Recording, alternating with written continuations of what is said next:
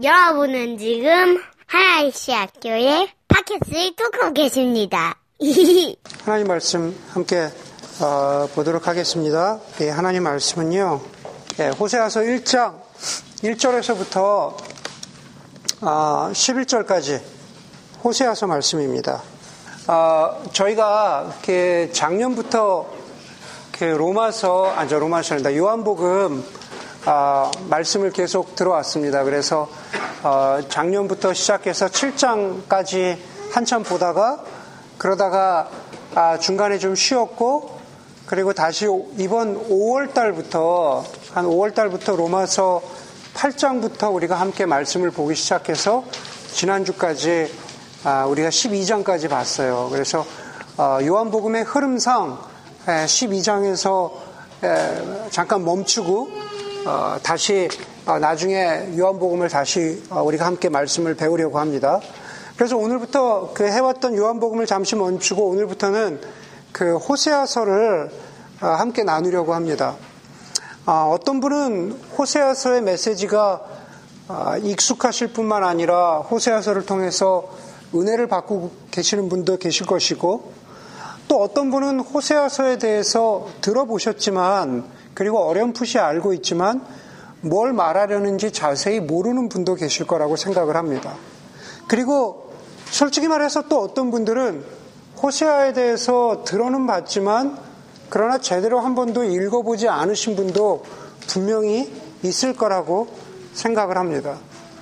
먼저 이 말씀부터 드리도록 하겠습니다. 우리는 호세아서를 요한복음처럼 그렇게 다 다루지 않을 것입니다. 다시 말해서 verse by verse, chapter by chapter로 그냥 그렇게 하나하나 다 다루고 그런 방식으로 공부를 하지 않고 호세아서를 함께 나누면서 여기저기 건너뛰기도 하고 그리고 생략하기도 하면서 그리고 혹은 어떤 때 필요하다면 앞 뒤를 왔다 갔다 왔다 갔다 하면서 그렇게 호세아서를 함께 나눌 것입니다. 그러면서 우리는 앞으로 오늘부터 시작해서 아마 여섯 번 가량이 될 겁니다. 오늘부터 시작해서 여섯 번 동안 호세아서를 통해서 한 가지 주제만 다루려고 합니다. 그것은 하나님은 어떤 분이냐라는 겁니다. 도대체 호세아서를 통해서 우리가 배우고 우리가 알고 우리가 깨닫고 우리가 마음속에 깊이 품어야 하는 믿어야 하는 하나님은 과연 어떤 분이시냐라는 겁니다. 하나님의 여러 가지 모습, 하나님의 여러 가지 성품, 하나님의 여러 가지 속성에 대해서 우리가 호세서를 통해서 공부하려는 겁니다. 성경을 읽을 때 어떤 책은 머리로 이해하고 어떤 책은 머리로 설득이 되어야 하고 받아들여져야 하는 그러한 책들이 있습니다. 그게 다는 아니지만 성경은 이해나 설득을 위한 책은 아니지만 그러나 그것이 우선이 되어야 합니다. 그러나 반대로 반대의 경우에 해당하는 책도 있습니다. 다시 말해서 마음으로 받아, 받아들여져야 하고 마음이 움직여져야 하는 그러한 책이 있다는 겁니다. 제가 보기에 호세아 같은 책은 머리로 설득되고 머리로 이해되어져야 하기보다는 마음이 움직여져야 하는 책입니다. 다시 말해서 저와 여러분, 우리 인간의, 우리 사람의 마음이 움직여져야 되는데, 과연 하나님의 모습을 통해서 우리의 마음이 어떻게 움직여지겠느냐라는 겁니다. 그렇게 마음으로 호세아서를 받아들이기 위해서는 우리는 먼저 머리로 호세아서를 알아야 합니다. 다시 말해서 호세아서의 전체 그림을 볼 수 있어야 합니다. 호세아서의 전체 그림을 봐야, 봐야만이 그래서 우리가 함께 6주 동안 호세아서를 함께 나누어 가면서 어떤 부분에서 호세아서가 나의 마음과 나의 상황과 나의 형편과 만나게 되는지를 우리가 아, 깨달고 그렇게 배울 수 있기 때문에 그렇습니다. 1절, 2절을 함께 보도록 하겠습니다. 첫 시간인데 1절, 2절입니다. 주님께서 부에리의 아들 호세아에게 주신 말씀이다. 때는 우시아와 요담과 아하스와 히스기야 왕이 이어서 유다를 다스리고 요아스의 아들 여로보암 왕이 이스라, 아, 이스라엘을 다스리던 때이다. 주님께서 처음으로 호세아를 시켜 이스라엘 사람들에게 말씀하실 때 아마 성경을 조금 배워보신 분들 아시죠? 다윗과 솔로몬 왕이 이룬 이스라엘 통일 왕국이 그 통일 왕국이 한 나라였는데 그 나라가 갈라졌습니다. 지리적으로 봐서 남쪽의 이스라엘과 아, 남쪽의 유다와 북쪽의 이스라엘로 그렇게 나누어졌습니다.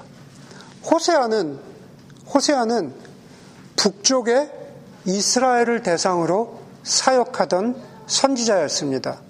1절 마지막에 뭐라 그럽니까? 호세아가 하나님께서 처음으로 호세아를 시켜서 이스라엘 사람들에게 말씀하실 때 그렇죠.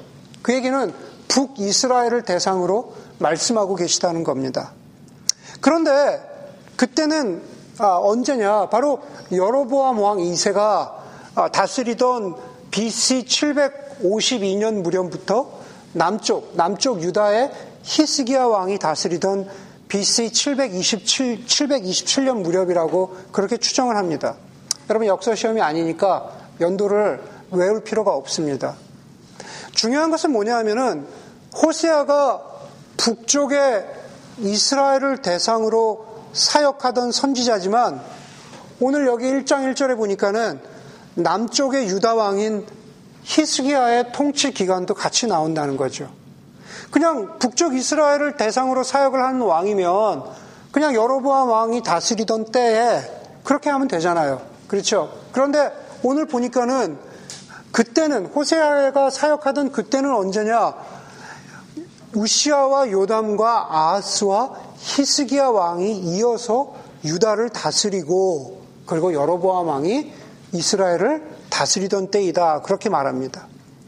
무슨 얘기를 하는 거냐 하면은 결국 남, 남쪽 유다와 북쪽 이스라엘 모두를 합쳐서 저 양쪽 모두를 합쳐서 전체 하나님의 백성들에게 선포하고 있는 하나님의 말씀이 호세아를 통해서 전해졌다는 거죠. 너무 남쪽 유다, 북쪽 이스라엘 너무 나누지 마라. 하나의 하나의 백성에게, 한 백성에게 주시는 그런 말씀이라는 겁니다. 이때는 북쪽 이스라엘이 매우 잘 살고 어, 아주 부유하던 그런 시기였습니다. 그러나 동시에 그러다 보니까는 우리가 아까 수찬 형제 기도했지만은 사회적으로도 불의가 가득하고 그리고 정의롭지 못하고 그리고 바알신 숭배가 넘쳐나던 시기였습니다. 북쪽 이스라엘은 바알 신을 섬기고 있습니다. 우리가 바알이라는 말 많이 들어봤는데 결국 그 당시의 농경 사회에서 바알 신은 농사에 중요한 가장 중요한 비를 내리는 신입니다. 그렇기 때문에 숭배할 수밖에 없는 겁니다. 그런데 그 당시의 사람들, 고대 사람들에게 어떤 믿음이 있었냐 하면 이 바알 신이 여자 신인 아스타롯이라는, 아스타롯이라는 신과 어, 성관계를 가져야 비가 온다라고 그렇게 믿던, 믿던 아, 그런, 그런 믿음이, 종교적인 믿음이 그 당시 사람들에게 있었습니다. 그래서 그 당시에는 아, 바알 신전에다가, 바알 신전에다가 아, 그뭐 성창이라고 그러죠. 예를 들면 성스러운 창녀다. 그래서 창녀를 두고 남자들과 그 여자가 성관계를 가지면 바알이 그것을 보고 자극을 받아서 아스타롯과 관계를 갖고 그래서 그게 비가 내린다라는 그런 믿음이 그 당시에 있었습니다. 다시 말해서 무척이나 음란한 종교였는데 북이스라엘이 그런 바알 종교를 굉장히 많이 숭배했습니다. 호세아서 4장 11절에 보면은 제가 아까 왔다 갔다 한다 그랬죠? 좀 후에 더 말씀드리겠습니다. 그런데 호세아서 4장 11절에 보면 아, 호세아서가 하나님이 호세아를 통해서 이렇게 말씀하세요. 나의 백성은 음행하는 일에 정신을 빼앗기고 묵은 포도주와 새 포도주에 마음을 빼앗겼다 그럽니다. 그 얘기는 뭐냐 하면은 바알 신을 숭배한다라는 것을 그렇게 상징적으로 표현한 겁니다. 음행하는 일에 마음을 빼앗기고 묵은 포도주와 새 포도의 주에 마음을 빼앗겼다. 그냥 그 바알 신을 숭배한다라는 그런 구절입니다. 또 또 그 당시에 북이스라엘은 하나님을 의지하기보다는 정치적으로 애국, 다시 말해서 이집트를 의지하고 있었던 때였습니다. 여러 가지 정치적인 그런 변화의 속에서 이집트에게 자신들의 운명을 걸고 있었던 그런 때였습니다. 7장 11절에 보니까는 호세아 선지자가 이렇게 말합니다. 에브라임은 어리석고 줏대, 줏대 없는 비둘기이다. 이집트를 보고 도와달라고 호소하더니 라고 하면서 어, 이집트를 의지하는 그 이스라엘의 어, 행태를 그 모습을 비판하고 있습니다. 제가 아까 말씀드린 대로 하나님의 정의, 사회적으로는 하나님의 공의가 무너졌습니다. 4장 2절에 보니까는 그 이스라엘 백성들에게 있는 것이라고는 저주와 사기와 살인과 도둑질과 가는뿐이다. 사륙과 학살, 학살이 그칠 사이가 없다. 그렇기 때문에 땅은 탄식하고 주민은, 주민은 쇠약해질 것이다. 그렇게 말하고 있습니다. 정치적으로, 사회적으로, 그리고 영적으로 다 무너져서 하나님을 믿는다라고 하지만 그러나 그것은 말뿐이고 실제로는 하나님에게서 멀리 떠난 이스라엘의 모습을 우리가 호세아서를 통해서 계속 볼 수가 있습니다. 여러분, 호세아서는요, 호세아서는 크게 두 부분으로 나뉩니다. 1장에서 3장, 그리고 4장에서 14장입니다. 그러나 굉장히 다른 내용을 담고 있는 건 아닙니다. 크게 두 부분으로 나뉘지만 메시지는 같습니다. 회개하고 돌아오면 하나님께서 회복시키시겠다라는 겁니다. 그러나 사실 그것은 호세아만의 메시지는 아닙니다. 그렇죠? 대선지서나 선지서나 소선지서나 모든 예언서들의 일관된 메시지는 너희가 죄를 지었다. 그러나 회개하고 돌아오면 회복시키시겠다라는 겁니다. 호세아서도 마찬가지입니다. 1장에서 3장은 우리가 잘 아는 내용이 나옵니다. 그것은 바로 호세와 음란한 아, 아내 고멜의 이야기가 우리가 호세아서를 생각할 때마다 아니 호세아서를 조금이라고 안다고 여길 때마다 우리가 아는 내용인 거죠. 바로 그 얘기입니다. 호세아는 남편이죠. 호세아는 하나님이 선지 세우신 선지자이기도 하지만 호세아는 바로 남편입니다. 그리고 더 중요한 것은 호세아는 남편은 하나님의 마음을 대신해 줍니다. 고멜은 음란한 아내입니다. 결혼해서 음란하게 된 것이 아니라 이미 음란했다고 예, 성경은 말하고 있습니다. 그, 그 음란한 여인과 결혼하라고 하나님이 호세에게 말씀하십니다. 그렇기 때문에 고멜이라고 하는 그 음란한 여자는 남편인 하나님을 떠난 이스라엘 백성인 거죠. 그렇게 하나님을 떠난 이스라엘 백성을 향한 하나님의 사랑을 이야기하는 것이 그것이 호세아입니다. 물론 우리가 계속해서 말씀을 보겠지만 과연 사랑이라고 했을 때 그 하나님의 사랑이 우리가 흔히 아는 러브라고 하는 그 사랑만을 말하는 것일까? 사실 그것도 아닙니다. 호세에서 우리가 이야기하는 하나님의 사랑이라는 것은 러브라고 하는 그 사랑보다도 더 큰 의미를 담고 있습니다. 그것은 사실은 우리가 호세아서를 함께 어, 공부해 가면서 더 보도록 하겠습니다. 호세아서는 그렇게 하나님의 사랑을 전하기 위해서 하나님은 그 하나님의 사랑을 빼앗아간 세상에 대해서 호세아서는 말씀하고 있는 메시지인 거죠. 하나님을 떠난 이스라엘, 아니 하나님을 떠난 인간에 대해서 말씀하고 있습니다. 하나님의 사랑을 다시 깨닫고 하나님의 사랑을 다시 알고 하나님의 사랑을 다시 받아들이기 위해서 우리는 무엇을 해야 하는가 라는 것에 대해서 이스라엘 백성뿐만 아니라 저와 여러분, 우리에게도 말씀하고 계신 겁니다. 지난주에 우리가 그 병학형제 결혼을 축하하기 위해서 형제들이 모였습니다. 다 모였으면 좋았겠는데 하는 그런 생각을 했는데 왜 다 좋았, 다 모였으면 좋았을까 하는 생각을 하냐 하면은 병학형제 결혼을 앞두고 모였는데 형제들이 결혼에 관해서 솔직한 질문과 대화를 나누더라고요. 네, 평소에 하고 싶었던 얘기들을 많이 하더라고요. 어, 제가 그 디테일은 얘기하지 않겠습니다. 그러면 부부싸움 나거든요. 어, 거기서, 거기서, 어, 한 가지 나온 결론은 그런 것 같아요. 결혼 1년 차도 있고, 결혼 21년 차도 있는데, 어, 결혼과 사랑이라는 것은 그냥 그저 가만히 있는다고 이루어지는 게 아니다. 결혼했다, 결혼해서 가만히 앉아 있는다고 해서 성숙한 사랑, 성숙한 결혼으로 그렇게 이어져 가는 건 아니다라는 것에 대해서 어, 배우는 시간들이었습니다. 아마 자매들만 모아놔도 그런 이야기들을 할 것 같아요. 형제들도 마찬가지였습니다. 어떤 사람들은 어, 떤 순간에 지금이 아니라 네, 잘 들으세요. 지금이 아니라 어, 결혼을 하고 어떤 순간에는 내가 이 결혼을 왜 했지? 이렇게 후회하는 사람들도 있더라고요. 누구라고 얘기 안 할게요. 그건 집에서 남편들에게 물어보세요. 네. 그러나 그러나 동시에 이 결혼을 참 잘했다라고 생각하는 순간들도 분명히 있었다는 거 나누었습니다.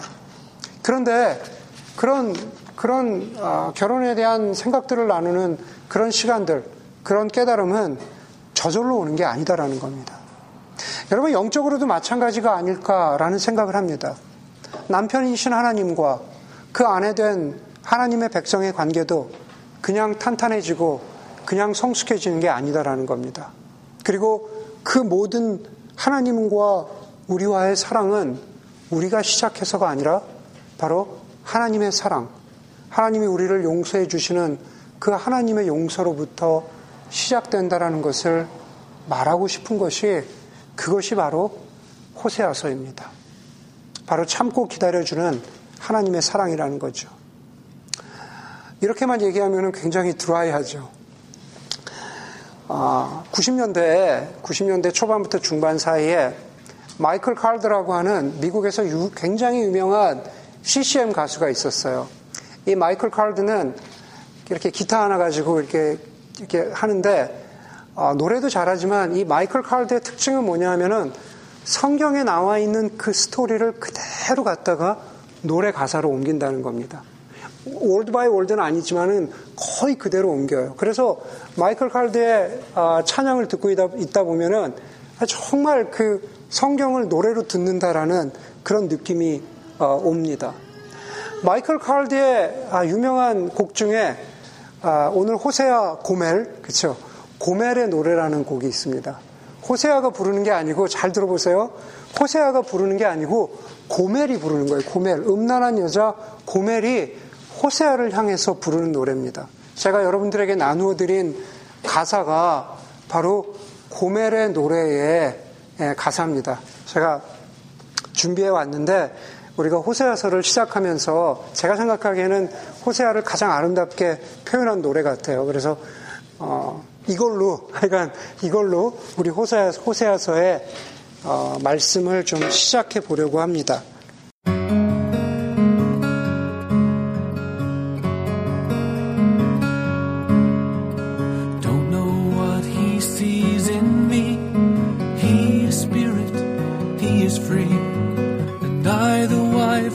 of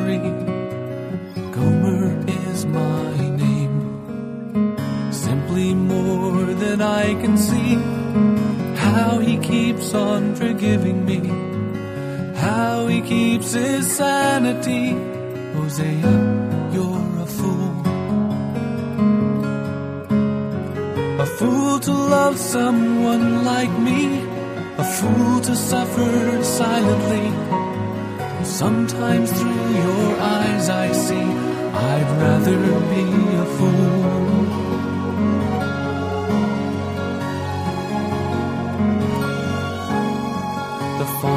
Of a father, the passion of a child, the tenderness of a loving friend, an understanding smile all of this and so much more you've lavished on a faithless whore. I've never known love like this before. Hosea, you're a fool. Love someone like me. A fool to suffer silently. Though sometimes through your eyes I see I'd rather be a fool. This God of yours would not have told to lift a love that you couldn't hold. And though time and time again I flee, I'm always glad to see you coming after me.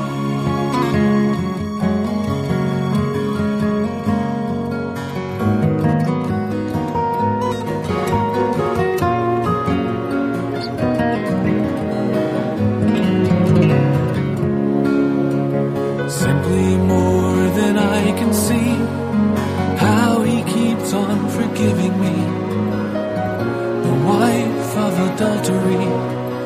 Gomer is my name.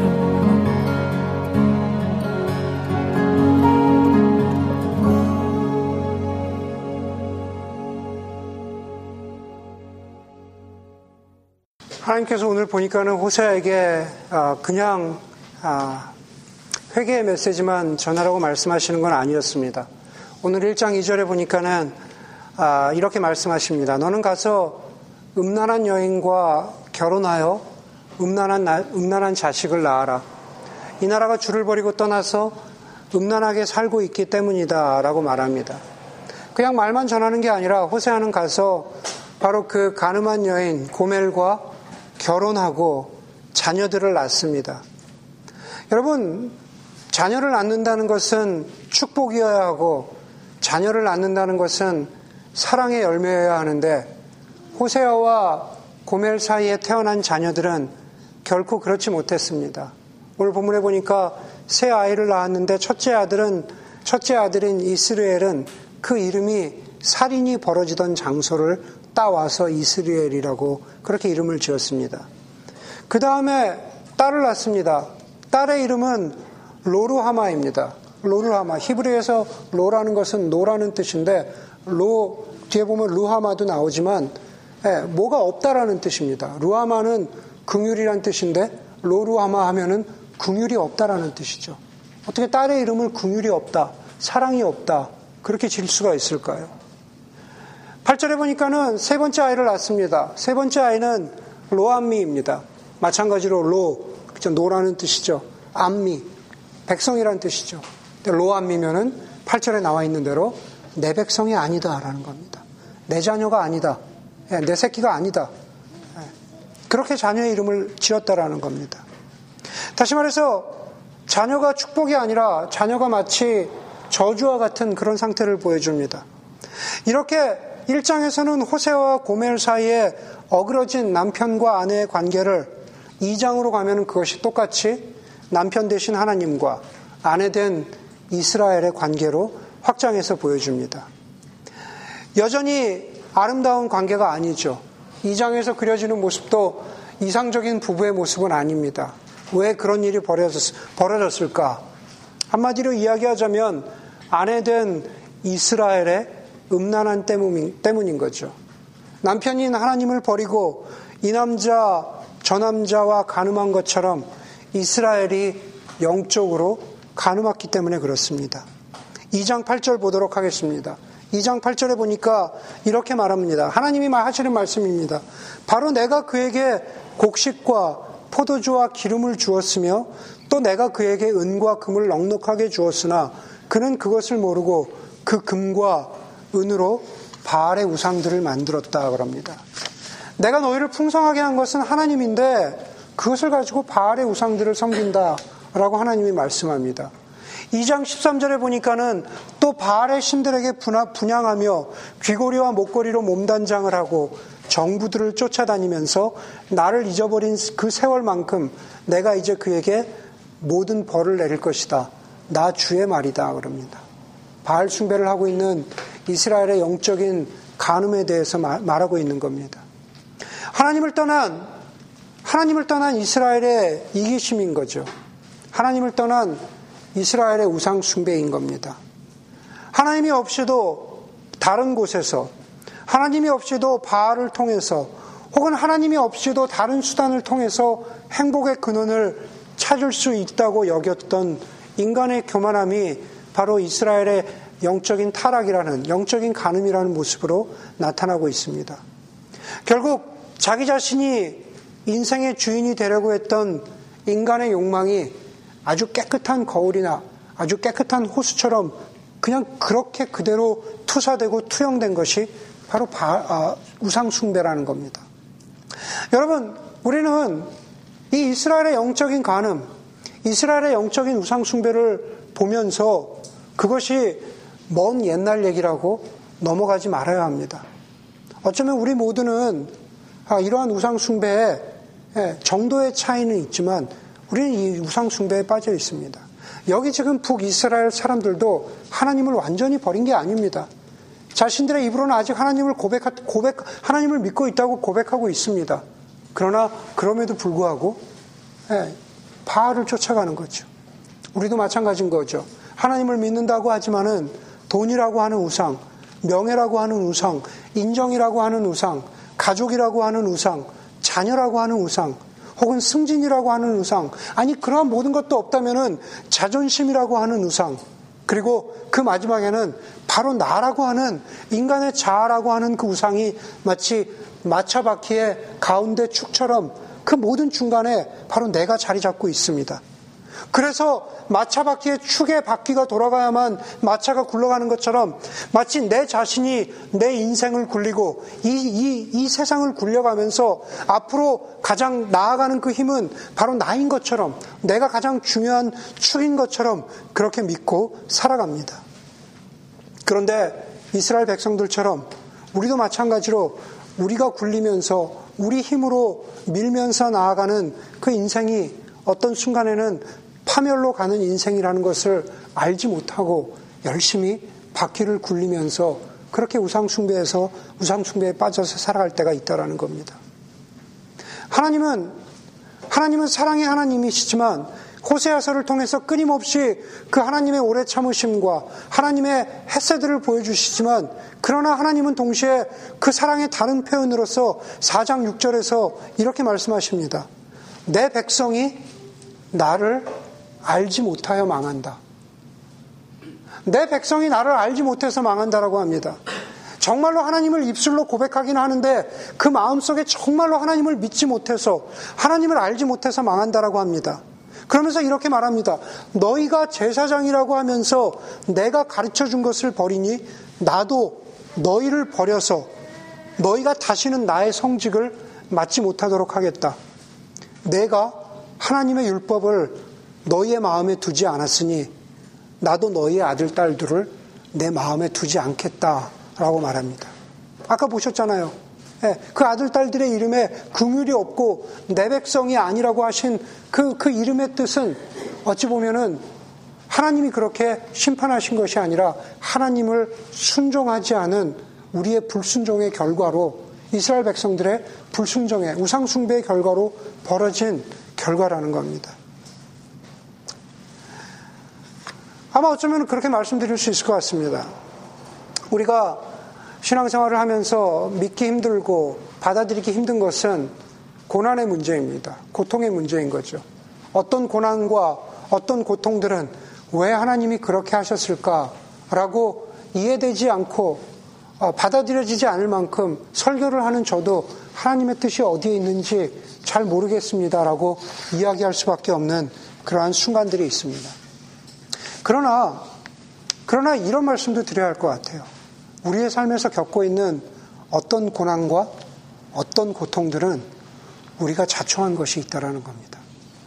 우리가 순종하지 않아서 겪게 되는 고난과 고통이 분명히 있다라는 겁니다. 이스라엘 백성들처럼 우리가 하나님을 떠났기 때문에 겪게 되는 고난이 있다라는 겁니다. 그것을 하나님의 심판이라고 해야 한다면 듣기 힘들 수도 있겠지만 그러나 그건 하나님의 심판입니다. 그건 하나님의 심판입니다. 그런데 하나님은 오늘 설교의 제목처럼 거기에서 멈추지 않으신다라는 겁니다. 심판의 하나님이기도 하지만은 하나님은 또한 구원의 하나님이기도 하십니다. 호세의 하나님, 다시 말해서 그 사랑의 하나님은 그 심판을 넘어서 구원과 회복의 길을 만드시는 하나님이라는 거죠. 챗 레이머라는 사람은 자신의 책 밤의 영혼이라는 책에서 이렇게 말합니다.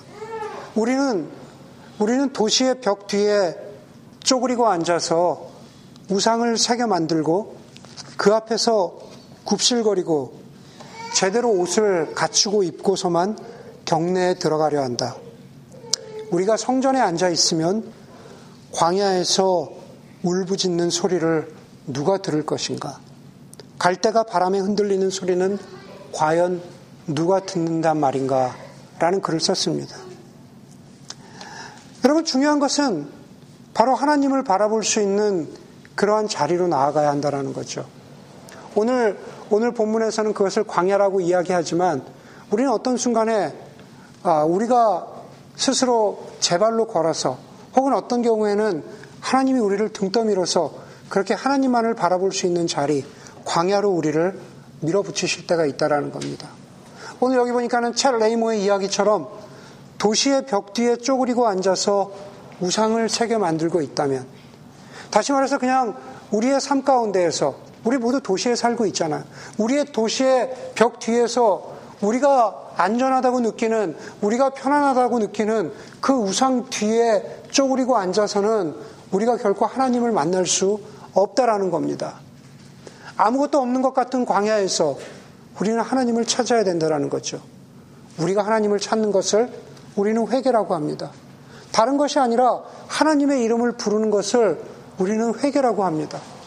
예. 어떤 경우에는 하나님 내가 이것이 잘못입니다. 하나님 내가 이 죄를 회개합니다. 하나님 내가 내가 이런 이런 죄인입니다. 그렇게 울부짖어서 표현하지 않아도 그저 아무것도 없는 자리에서 하나님하고 하나님의 이름을 그 부르는 그것만으로도 하나님은 우리의 마음을 아시는 것. 예, 회개하고자 하는 우리의 마음을 받아들이시는 것. 하나님의 이름을, 부르는 것만으로도 그것만으로도 우리는 충분한 회개라고 우리는 말할 수 있다라는 겁니다. 그런데 그렇게 우리를 등 떠밀어서 하나님만을 바라볼 수 있는 장소로 나아가게 하시는 분이 하나님이라는 거죠.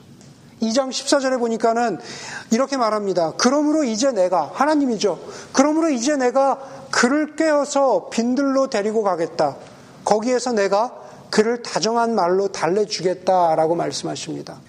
1절에서 1절 1장 보셨죠? 우리가 1장 읽었는데 하나님이 호세아에게 너 가서 음란한 여자 고멜하고 결혼해라. 그래서 아들을 자녀들을 낳았는데 자녀들이 결코 축복받지 못한 저주받은 이름입니다. 그렇죠? 2장으로 가서도 마찬가지입니다. 2장 1절에서부터 8절에 이르기까지는 제가 아까 말씀드렸죠. 하나님과 이스라엘의 관계 너희가 바알 숭배하지 않았느냐? 너에게 축복이 없다. 너에게 저주만 있을 뿐이다. 남편인 하나님이 아내인 이스라엘에 대해서 계속 그렇게 말씀하십니다. 그런데 오늘 2장 14절에 보니까는 뭐라고요? 그런데 이제 내가, 남편인 내가 너희를 이끌어서 빈들로 데리고 가겠다. 광야로 데리고 가겠다라고 말씀하십니다. 바로 앞에서 벌, 벌을 내리시고 바로 앞에서 심판을 내리시겠다고 하신 하나님. 13절에 뭐라 그랬습니까? 너희가 나를 잊어버린 그 세월만큼 내가 너희에게 벌을 내리겠다라고 하신 그 하나님이 그죠? 그랬는데 그 하나님이 14절에 뭐라고 그랬어요? 내가 너희를 이끌어서 광야로 데리고 가겠다. 거기에서 내가 너를 다정한 말로 위로해 주겠다. 달래 주겠다라고 그렇게 말씀하십니다. 그 조건은 그 조건은 다름 아닌 우리가 바로 우리의 삶 속에서 예, 우상을 바라보지 않고 우리가 우리의 삶 속에서 세상을 기대지, 기대지 않고 우리가 우리의 삶 속에서 우리 자신을 주인 삼지 않고 광야에서 하나님만을 바라볼 때 하나님이 다정한 말로 너희를 위로해 주시겠다라는 겁니다. 그래서 어떤 때는 광야는 방황의 장소이기도 하고 광야는 아픔의 장소이기도 하지만은 그러나 하나님만을 바라봐야 하는 그것이 두렵고 그것이 힘들고 하나님만을 바라본다는 게 과연 어떤 소망이 있을까? 하나님만을 바라보면 과연 회복시켜 주실까? 그 하나님의 이름을 부르면 나는 정말 구원받을 수 있을까? 내 삶을 정말 하나님이 회복시켜 주실까? 두려움이 있는 것은 사실이지만 그러나 그럼에도 불구하고 그 광야에서 하나님의 이름을 부를 때 그래서 하나님이 그곳에서 우리를 회복시켜 주시고 위로시켜 주신다는 겁니다. 반지의 제왕을 쓴 J.R.R. 톨킨스가 그런 얘기를 했죠. 방황한다고 해서 모두가 길을 잃은 것은 아니다. 방황하는 모든 사람들이 길을 잃은 것은 아니다 그랬습니다. Not all those who wanders are lost. 그렇죠. 방황한다고 해서 모두가 길을 잃은 것은 아니다. 그렇습니다. 우리가 우리가 어떤 삶의 순간에서 믿고 의지하던 도시의 우상들을 우리의 삶 속에서의 우상들을 멀리하고 광야로 나오면 방황할 수 있습니다. 그리고 당황할 수 있습니다. 그러나 길을 잃은 것은 아닙니다. 아니, 오히려 어쩌면 진짜 길을 찾을 수 있습니다. 그것은 바로 하나님이라는 길이기 때문에 그렇습니다. 우리가 광야로 나가 있다면 당황할 수 있지만 그러나 그곳에서 우리를 위로해 주시고 이끌어 주시고 삶의 올바른 길로 인도하시는 하나님이 바로 그곳에 계시기 때문에 그렇습니다. 그렇기 때문에 그 광야는 하나님만을 바라보고 심판의 하나님이시기도 하지만은 그 하나님만을 바라보고 하나님께 회개하는 우리를 품으시는 그 광야는 바로 소망과 희망이 싹 터오르는 움트는 장소라고 말씀드릴 수 있다라는 겁니다. 2장 15절입니다. 2장 15절에 보니까는 곧 이어서 하나님께서 그런 그런 말씀을 하시죠. 내가 너를 깨어서 빈들로 데리고 가겠다. 그리고 행간의 의미는 그런 겁니다. 내가 너로 하여금 하나님만을 바라보게 하겠다. 회개하게 하겠다. 너를 다정한 말로 위로해 주겠다. 그리고 뭐라고요? 2장, 2장 15절에 그런 다음에 내가 거기에서 포도원을 그에게 되돌려 주겠다라고 말합니다. 바알을 숨기면서 받았던 묵은 포도주, 바알을 숨기면서 받은 것 같은 그 새 포도주가 중요한 게 아닙니다. 중요한 것은 하나님이 우리에게 돌려주시는 바로 그 포도원이 중요한 거죠. 하나님이 우리를 이끌어 주시는 그 회복이 중요하다라는 겁니다. 광야에서 아무것도 없는 것 같은 곳에서 그곳에서 우리에게 포도원을 다시 주시는 그 하나님이 바로 우리의 하나님이라는 사실입니다. 호세아서는 바로 그 회복의 메시지를 더불어서 처음부터 끝까지 우리에게 하나님을 바라보고 그렇기 때문에 하나님 안에서 회개하고 돌아오라고 말씀하고 계십니다. 호세아 12장 5절, 5절 6절의 말씀으로 오늘 심판과 구원의 하나님에 관한 메시지를 마무리하려고 합니다. 호세아서 12장 5절과 6절입니다. 주님은 망군의 하나님이시다. 주님은 우리가 기억해야 할 그분의 이름이다. 그러니 너희는 하나님께로 돌아오너라. 너희 하나님에게만 희망을 두고 살아라. 사랑하는 교회 여러분, 하나님은 여러분에게 어떤 하나님이십니까? 그 하나님은 우리가 하나님으로부터 떠나 하나님 없이 살아갈 때 우리를 심판하시는 하나님이기도 하지만 그러나 거기에서 끝나지 않고 회개하고 돌아올 때 아무것도 없는 광야에서 우리에게 길을 보여주시고 우리를 다시 회복시키시는 바로 그런 하나님이십니다. 여러분 그 하나님을 믿으십니까? 함께 기도하도록 하겠습니다.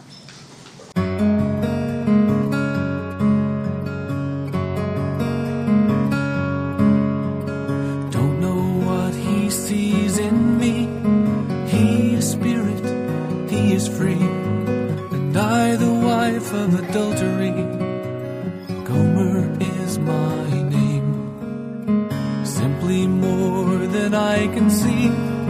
How he keeps on forgiving me. How he keeps his sanity. Hosea, you're a fool. A fool to love someone like me. A fool to suffer silently. Sometimes through your eyes I see I'd rather be a fool.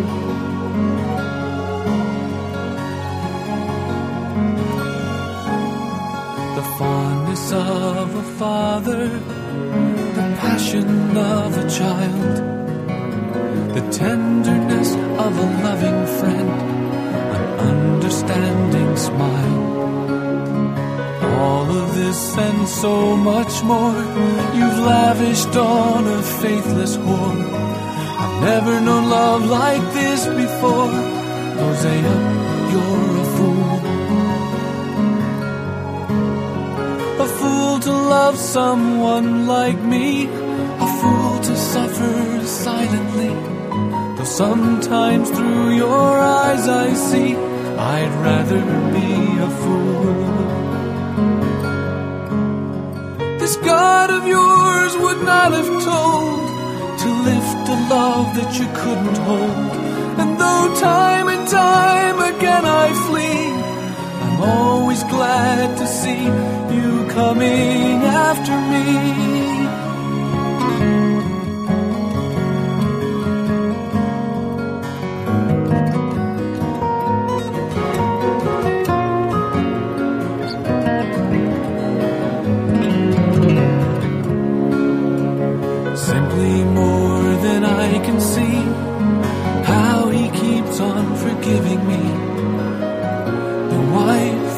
adultery.